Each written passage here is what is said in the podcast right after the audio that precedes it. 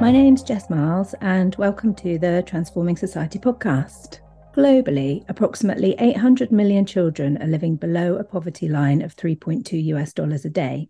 1 billion children experience multiple deprivations in health, nutrition, education, or standards of living. This is not because their families aren't caring for them, it's a failure of governments. The perpetuation of poverty across generations damages lives, weakens social cohesion, and the economy and undermines environmental sustainability. Today, I am speaking to Olivier de Schutter, Hugh Frazer, Anne Catherine Guio, and Eric Marlier, authors of a new book called The Escape from Poverty. Olivier de Schutter is professor at the Université Catholique de Louvain in Belgium and the United Nations Special Rapporteur on Extreme Poverty and Human Rights. Hugh Frazer is adjunct professor at Maynooth University in Ireland a former director of the Irish government's Combat Poverty Agency, and an expert on child poverty and EU social policy. Anne Catherine Guio is senior researcher at the Luxembourg Institute of Socioeconomic Research. She ensured inter alia the scientific coordination of two major international studies, which contributed to the design of the so called European Child Guarantee in place in the European Union since June 2021. Eric Marlier is International Scientific Coordinator in the same research institute as Anne Catherine and manages the 38 country European Social Policy Analysis Network funded by the European Union. If you've ever doubted the damage poverty does or felt unclear about the benefits of addressing it, please read The Escape from Poverty. It's open access and so free to download from the Policy Press website. The book examines the vicious cycles which perpetuate poverty from one generation to the next and why we should care. It outlines what needs to be done to eradicate it, taking us beyond economics to see poverty and inequality as a human right and a societal crisis that we all need to engage in. Welcome, everyone. Thank you all for speaking to me today. So, as we heard in the introduction, you have some really impressive credentials as an author group. Could we start with a bit about how you came together for this project? Eric, if you could talk to us about that. Okay, many thanks, Jess, and many thanks for organizing this uh, podcast interview. Uh, yes, to start with, I would like to say that the book is, in fact, the result of a wonderful collective process, which started almost three and a half years ago when Olivier contacted me in his capacity as United Nations Special Rapporteur on Extreme Poverty and Human Rights. Olivier wanted to explore the possibility for my institute, LISER, as you mentioned, to provide him with scientific support for the preparation of a report on the intergenerational transmission of poverty, which he would present to the UN General Assembly. So I immediately accepted, and so did Anne Catherine and Hugh when I approached them and suggested them to join me in this endeavor for more than 20 years, I had done a lot of research with both of them on various EU social policy issues, including in particular issues related to child poverty and uh, and child well-being. And we had just finished two in-depth studies for the European Commission on the so-called European Child Guarantee, which we'll probably uh, briefly present at some point. So in the context of this scientific collaboration, Anne Catherine, you and I conducted comparative research into the phenomenon of intergenerational perpetuation of poverty, and we prepared also a background paper summarizing the research and proposing a list of recommendations on how to tackle this perpetuation. Together with Olivier and his team, we also organized a seminar with experts on the issue from all around the world, where our background paper was presented and reviewed. And we also had a meeting, a so-called participatory dialogue with ATD Fourth World. So that was the very the very first step, and then drawing on the background paper, on the evidence gathered during the seminar meeting with ATD, and also drawing on many other sources he and his team had been able to collect. Olivier prepared his report on the persistence of poverty, which he presented to the UN General Assembly in October 2021. So that was the second step.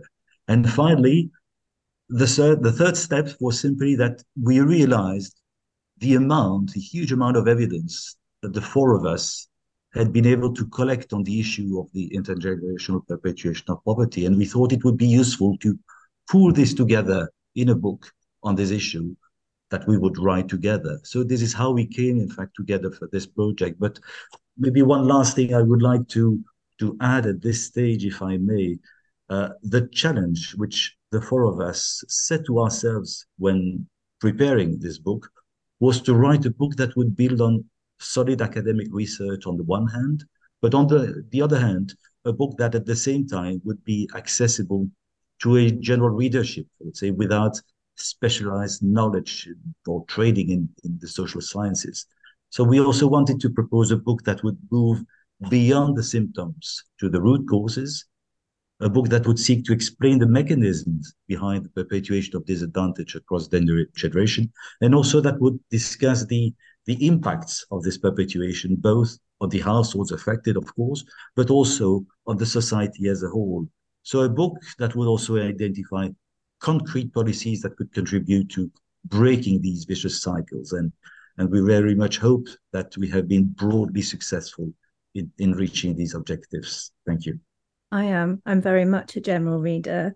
Um, and I found it very accessible. It is a brilliant, um, it's a brilliant balance between all the evidence, and it's totally stacked with evidence. Um, but and these ideas explained really clearly about, based on all your experience, about how to take things forward. So it's about intergen the intergenerational persistence of poverty um, so, could you explain the factors that lead to this and why you chose to focus on this particularly rather than poverty generally?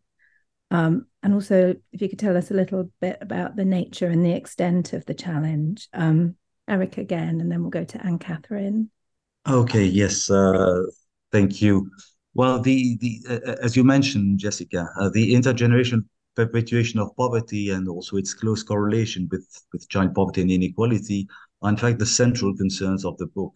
Combating child poverty is key to ending its perpetuation, and ending its perpetuation in turn is key to reducing child poverty.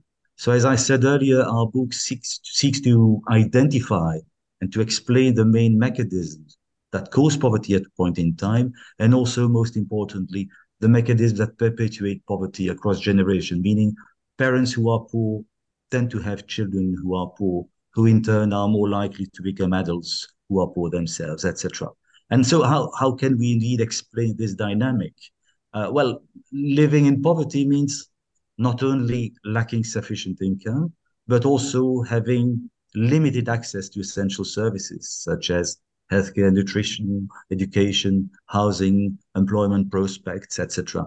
So few opportunities for saving, acquiring, or inheriting assets, and also low coverage by social protection mechanism mean that, in fact, people experiencing poverty rarely have a chance to change their trajectories.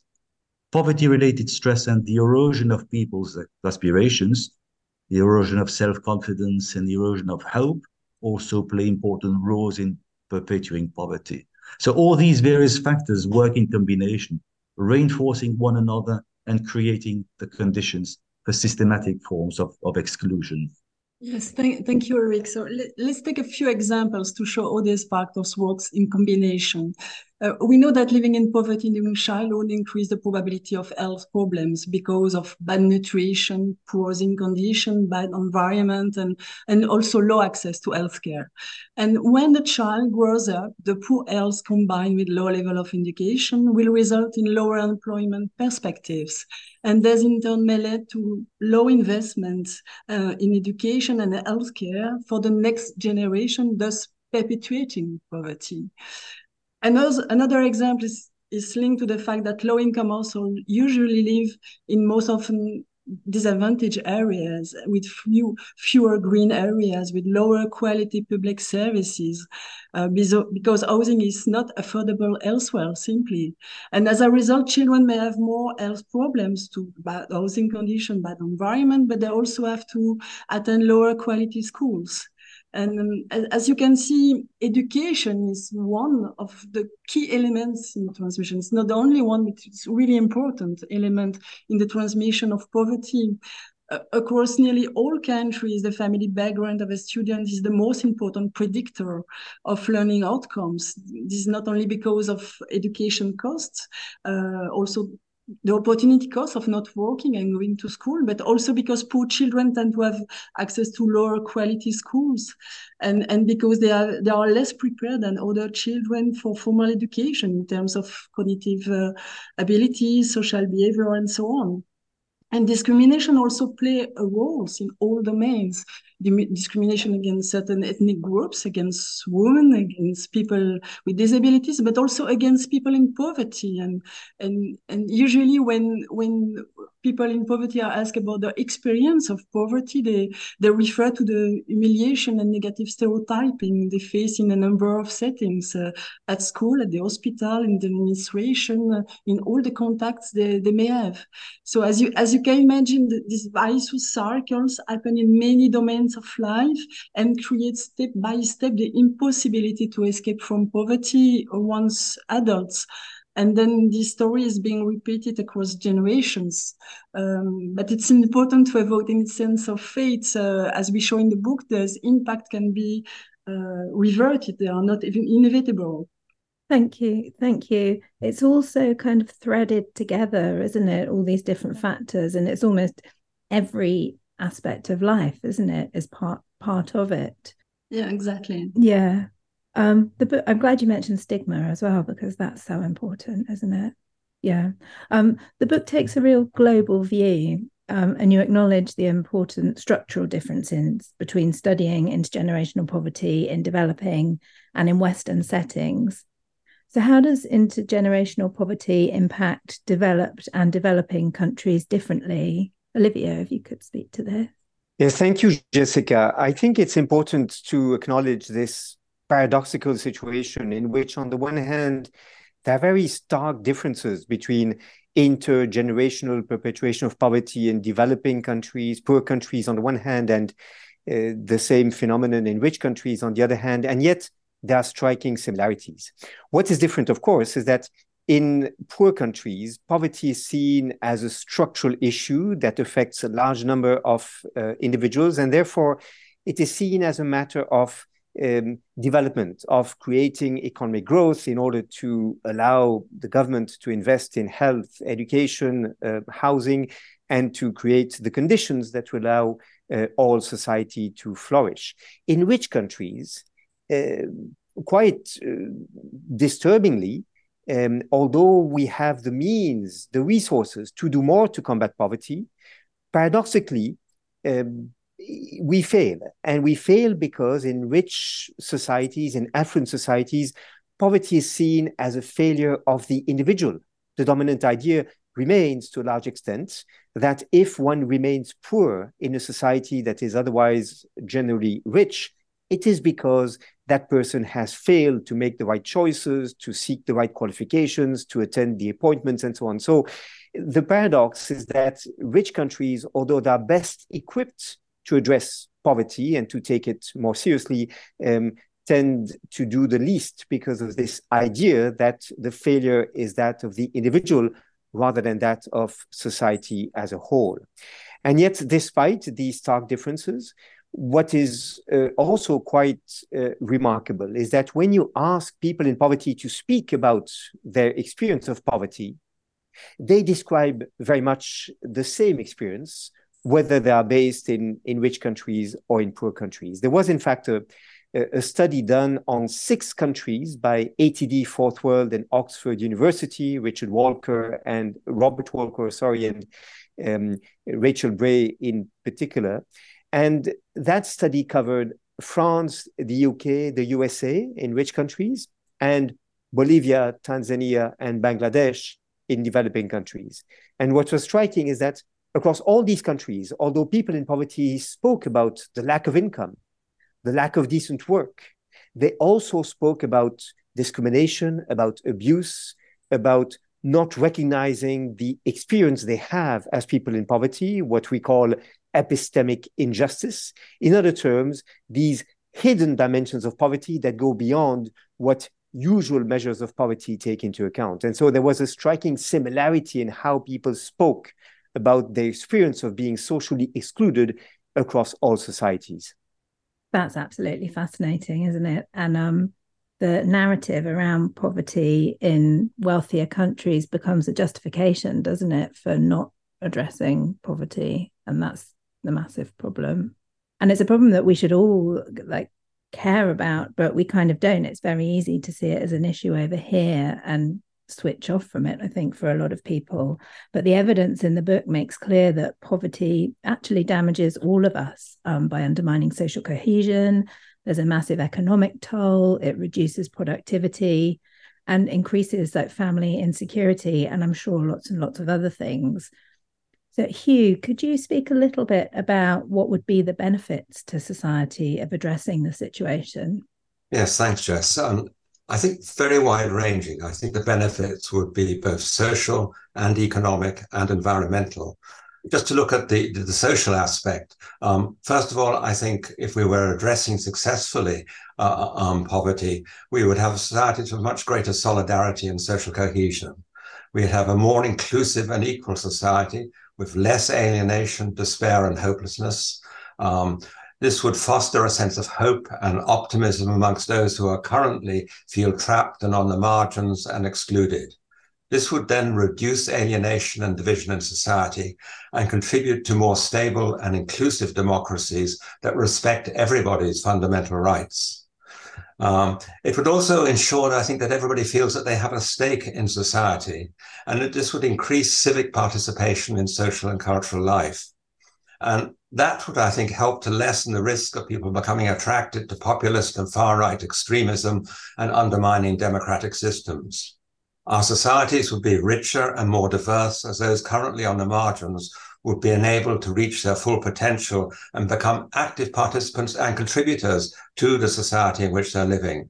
And our political systems hopefully would be enhanced and the excessive political influence of the wealthiest groups would be reduced. There would be a more balanced um, political system. So we would have a healthier society as well. Again, I think this was something Anne Catherine was referring to, the effects of, of, of poverty on ill health. So we would have people would be healthier, um, they would enjoy better physical and mental health. Our societies would be more peaceful. There would be less violence, drug and alcohol abuse, and antisocial behavior. I'm sure there would be a reduction in suicides in society if more people felt part of that society. And all of that would mean we would have a better society for fostering and supporting stable families. There would be a reduction in poverty, would help to reduce family insecurity and break up rating that rises from poverty related stress. So those are all sort of social and civic advantages. But then I think there are also very important economic benefits for all of us uh, um, if we successfully address the inequalities behind poverty. The economy would benefit as there would be a reduction in economic inefficiency and a waste of human resources and potential that is the current situation. More people would achieve their full potential, take up decent jobs, and unemployment and low skilled work would be reduced.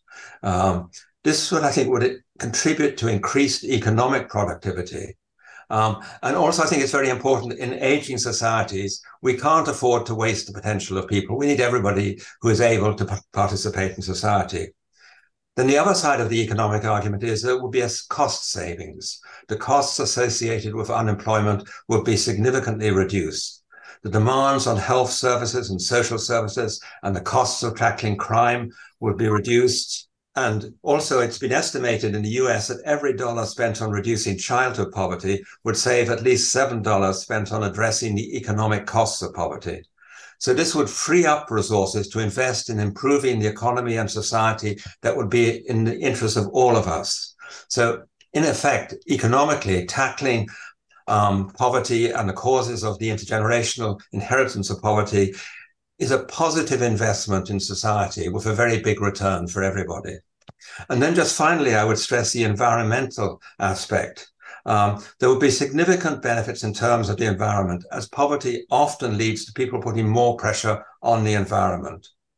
Also, I think more equal societies tend to use finite national resources in a more efficient and sustainable way. And it would be easier, I think, to get support for the profound changes that we need to make to address the world's environmental crisis if we build more inclusive and more equal societies. So we have therefore important environmental as well as economic and social benefits that will be good for not just people in poverty, but for all of us. That's amazing. Um, there's so much. And it really just comes down to like if everyone feels valued and has a role to play and is healthy, then people are less likely to commit crime. They're more likely to be invested in sustainability projects and things. So, one of the things I valued most about the book um, is this idea that it's more than money. And it's quite a radical idea, really, I think. But um, it's not just low incomes that are the problem, but inequality generally, as we've spoken about, and how it goes across all areas of society. So, you talk about redistribution of wealth via taxation and public services and the importance of holding on to the welfare state. But you do really importantly take the discussion further to explain how, and we've mentioned this already, in more unequal countries, it is more difficult for children raised in low income households to overcome that initial disadvantage. Um, so, can I know we've covered it a little bit already, but can you explain specifically the role of inequality in perpetuating poverty Olivier, can you speak to this one? Yes, it's important to, to realize that for many people, uh, there is a presumption that uh, some degree of inequality is actually a good thing to stimulate uh, efforts, to motivate people to seek training and to work more, etc. In fact, however, what the data show is that the more society is unequal, the less there is social mobility, the less, in other terms, it is possible for uh, children to overcome the disadvantage that results from them being raised in in low income households. And that is a phenomenon that economists now call the, the Great Gatsby curve, uh, an allusion to the novel of Scott Fitzgerald uh, that describes the um, exceptional rise from being a bootlegger to, to becoming a, a member of the New York uh, Jet Society, if you wish, in that in that novel. The reality is that in deeply unequal societies that tolerate important uh, wealth and income inequalities, it is much more difficult to um, overcome the obstacles um, that you face uh, when you are raised in in poverty because you have less access to social networks you have less access to um, role models um, you are not able to invest in seeking improved education and, and training, and you cannot imagine a different future for yourself, for your children, which uh, some social scientists call the aspirations gap. You simply cannot imagine a, a future that is better for yourself um, because you don't have these real opportunities that present uh, themselves. In other terms, uh, the persistence of inequalities is a major obstacle to social mobility. And the more society is unequal, the more people are stuck um, in poverty uh, once they are raised in low income backgrounds. The opportunity thing is really important, isn't it? And you say in the book that true equality of opportunities requires that we do more to ensure that we reduce disparities in children's access to resources. So you argue that creating equality of opportunity can be done by creating an inclusive economy. Um, Hugh, what, what does an inclusive economy look like? Well, I think just to stress that in saying that, an inclusive economy is part of the equation, but we do need to also keep good redistributive policies, progressive taxation systems. But we are recognizing the limits of that. We need to get, in a sense, behind that and deal with some of the causes.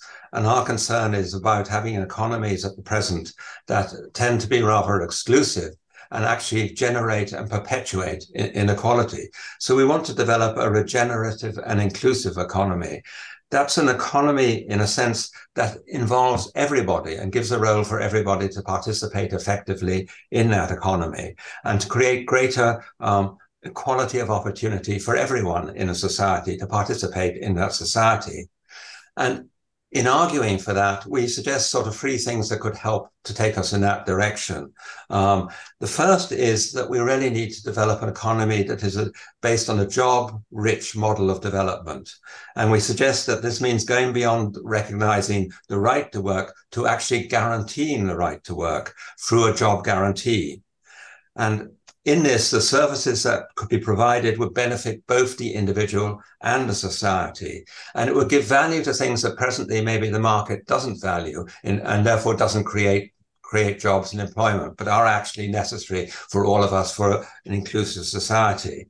Um, then the second thing that we suggest that would help to move us into more to more inclusive economy is to develop a basic income for young adults, uh, which would ensure particularly young people who, when they're leaving school up to the age of about 25, who are coming from disadvantaged backgrounds and perhaps the all the efforts in remedial education and other supports haven't been sufficient to get them into the labour market, it would give them the opportunity to get a foothold in the labour market and to be participating fully in society.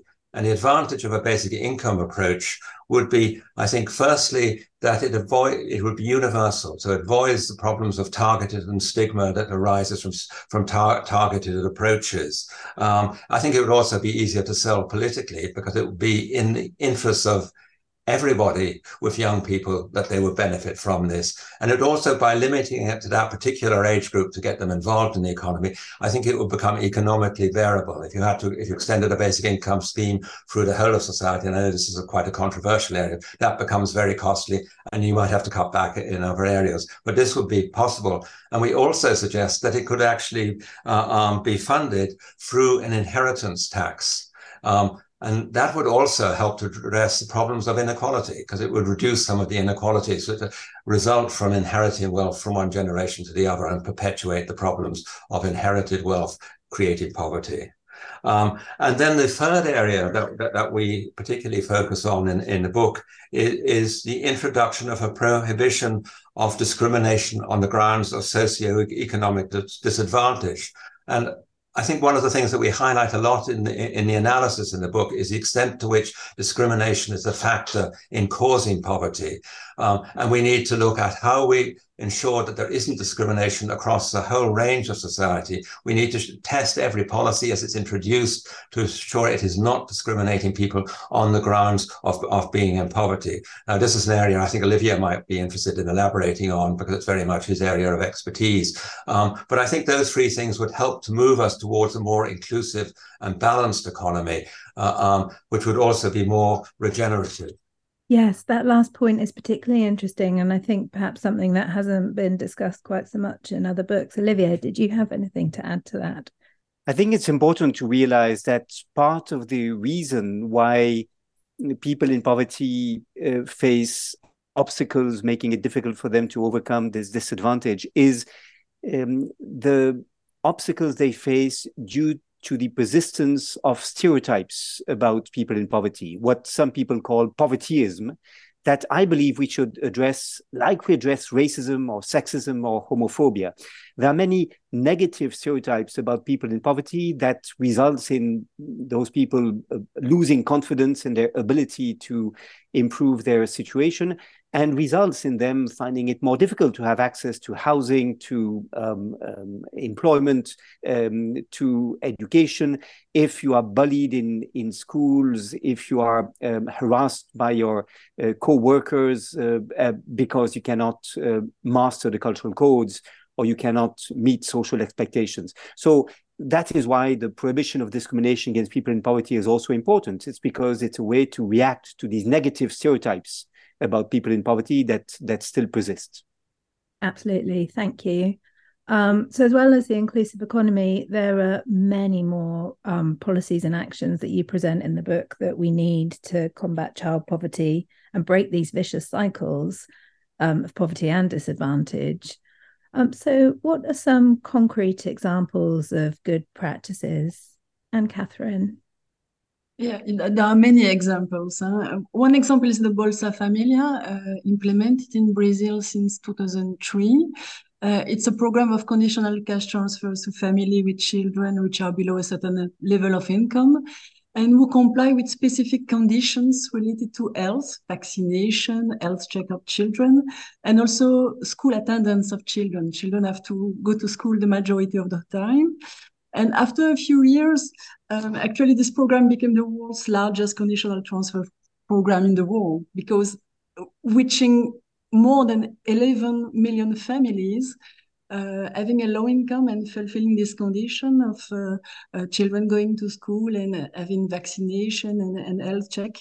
Um, and, and so the, the studies analyzing the impact of this program show that uh, there was a huge impact on the school performance of these children with less dropout, better school progression rate, lower school repetition. So it really helped to reduce the educational inequality between these children and the other children in the country, and also to, to, to break this, this perpetuation of poverty across generation.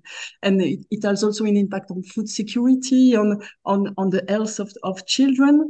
And the, the, the majority of the success can be attributed to the combination of the cash transfers with conditionality, uh, which allows the Bolsa Familia program to boost household consumption in, in the short term with the cash transfers, but also providing providing an incentive to invest in the long term of, of the in, in the human capital development of the of the children.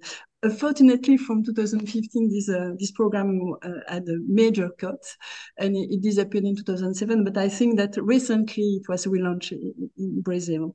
There are many other examples in, in different domains. The, the school misprovision provision is another example. In India, for example, the midday meals provided at school came to be seen one of the India's most effective social programs, having an impact of, uh, of on nutrition, on, on health of children, uh, on achievement uh, at school, on school attendance, and so on. So there are there are many major impact on the on the immediate life of children of, of these programs. Another famous example in, in, in the domain of childcare is provided by the HighScope Perry preschool program launched in the 16th in the, in the US.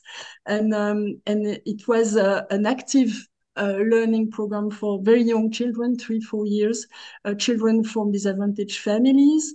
Um, and it led to a, a long, longitudinal documentary uh, work that continues today and that can show that the children we were um, actively involved in this program in the 60s uh, became adults and they are children themselves and their children became adults. and, and so we can see across generation the impact of this program and, and so the, the, the researcher can show that the, this has an impact on, on the, on the the, the performance at school, on the employment possibilities of these people, but also on the social risk of the probability of crimes, of uh, young pregnancy, and so on. So we have a lot of research showing that uh, many programs can work. Of course, the condition matters. So we really need to analyze what, what can work uh, and, and how we can make them work best. But it's important to, to have all this information in mind when, when you think about the, the possibilities to break the, the, the persistence of poverty. Was the um, European Child Guarantee? Yeah, that's that's more to mention. That's a more recent example at the EU level. So the Council of the EU adopted the European Child Guarantee, which will ensure that children in need in all member states has effective and free access to childcare, education, including school-based activities, uh, a healthy meal each school day, and healthcare. So free and effective access to these four domains, and also effective access to housing and nutrition. So it's extremely promising. We we are at the beginning of the progress, so we are very curious to see the evolution in different member states. But it's crucial uh, to avoid the perpetuation of poverty in Europe. Thank you. It's really nice to hear about all these programs and policies and initiatives that are already happening. Um, so, this is my final question. Um, your book, The Escape from Poverty, lays out the evidence incredibly clearly. Um, but we know that despite all the evidence and despite the obvious facts that tackling child poverty um, is important to us all and will improve society generally, sometimes it's quite hard to get people to believe that change is possible and that it doesn't necessarily have to be complicated. One of the calls you make in the final chapter of the book um, is to raise public and political awareness, um, which I think is something individual listeners here may want to do and may want to take away from this episode. Um, so, could you give us some advice on how we start to get people behind the ideas in your book? Eric? Uh, yes, thank you, Jess. That's indeed an, an important question. So, how to concretely making it happen and how to involve people in, in this process. So by, by identifying both the mechanisms perpetuating the perpetuating disadvantage and also the factors obstructing bold political action, uh, our book intends to be, uh, I would say, a wake-up call to governments, uh, a wake-up call to encourage them to place the fight against poverty, social exclusion, and inequalities at the top of their political agenda. So I hope we have been able to convince many listeners that combating child poverty is not something that can wait, something that is not a luxury that should be postponed until more auspicious economic times. So combating poverty is in fact an ingredient for sustainable and inclusive economic prosperity. It is essential, as was already mentioned, for strengthening social cohesion, rebuilding social capital, and also ensuring that the fundamental rights of all children are upheld. So, Jessica, in our book, we argue indeed, as as you said, that in developing effective approaches to tackling child poverty and combating the intergenerational perpetuation of poverty, it is essential to raise public and political awareness along these lines. So, more concretely, I'd like to make three points on this awareness issue, which will largely echo, in fact, what has already been said today by uh, by by the, well, Hugh and Olivier in particular. Uh, so through public and political awareness campaigns, we need to make everybody convinced of both the positive benefits for children in society of tackling intergenerational perpetuation of poverty and also of the huge cost of not doing so. So we have to explain, in fact, that combating child poverty and the intergenerational disadvantage, uh, perpetuation, sorry, of disadvantage is, of course, a requirement first of all, based on children's fundamental rights, but not only.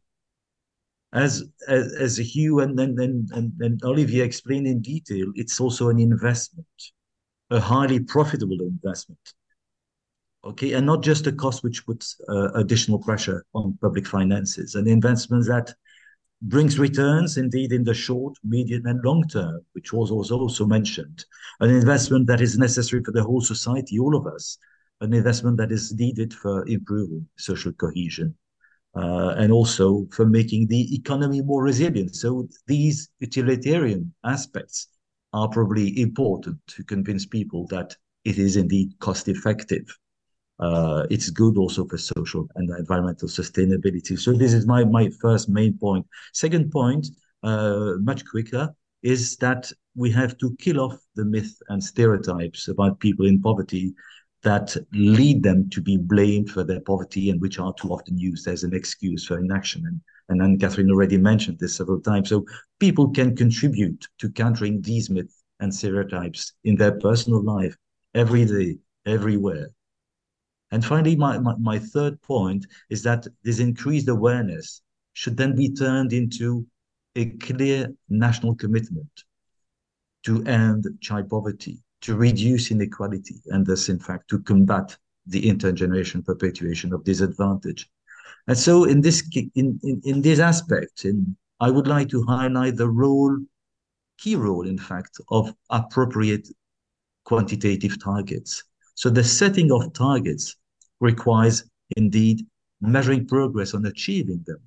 This raises public and political awareness. This improves accountability and also increases the political cost of inaction. Setting targets also fosters important debates on policy and programmatic solutions, and thereby increases pressure to gradually improve policies that fail to deliver results. So these are concrete actions that people can can you know uh, can be involved in, uh, can create, can boost. So just a concrete example of of a target uh, which I think is was a really a major step forward.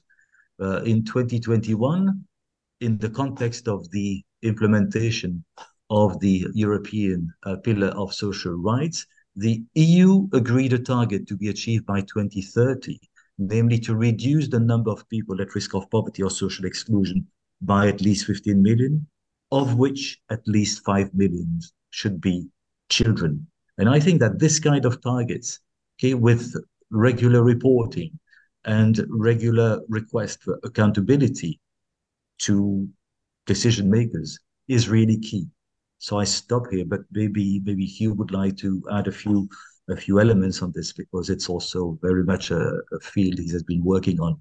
Yeah, thanks, Eric. And um, I absolutely agree with your the three areas you've highlighted as being extremely important. Just a few other practical things that I think help in raising awareness. First of all, I firmly have always believed that giving a voice to people of their lived experience of being in poverty and making that voice heard in society is really important.